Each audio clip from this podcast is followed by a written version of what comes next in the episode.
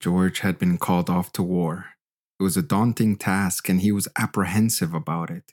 He wondered what he would be doing in the war and if he could survive.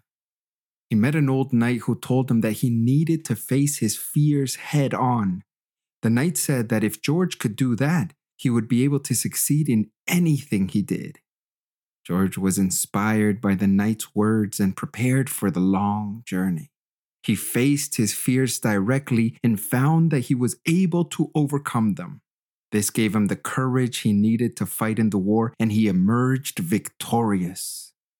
Most of us will never face such a task in our lives, but we face other battles a new job, an important presentation, or a contract negotiation.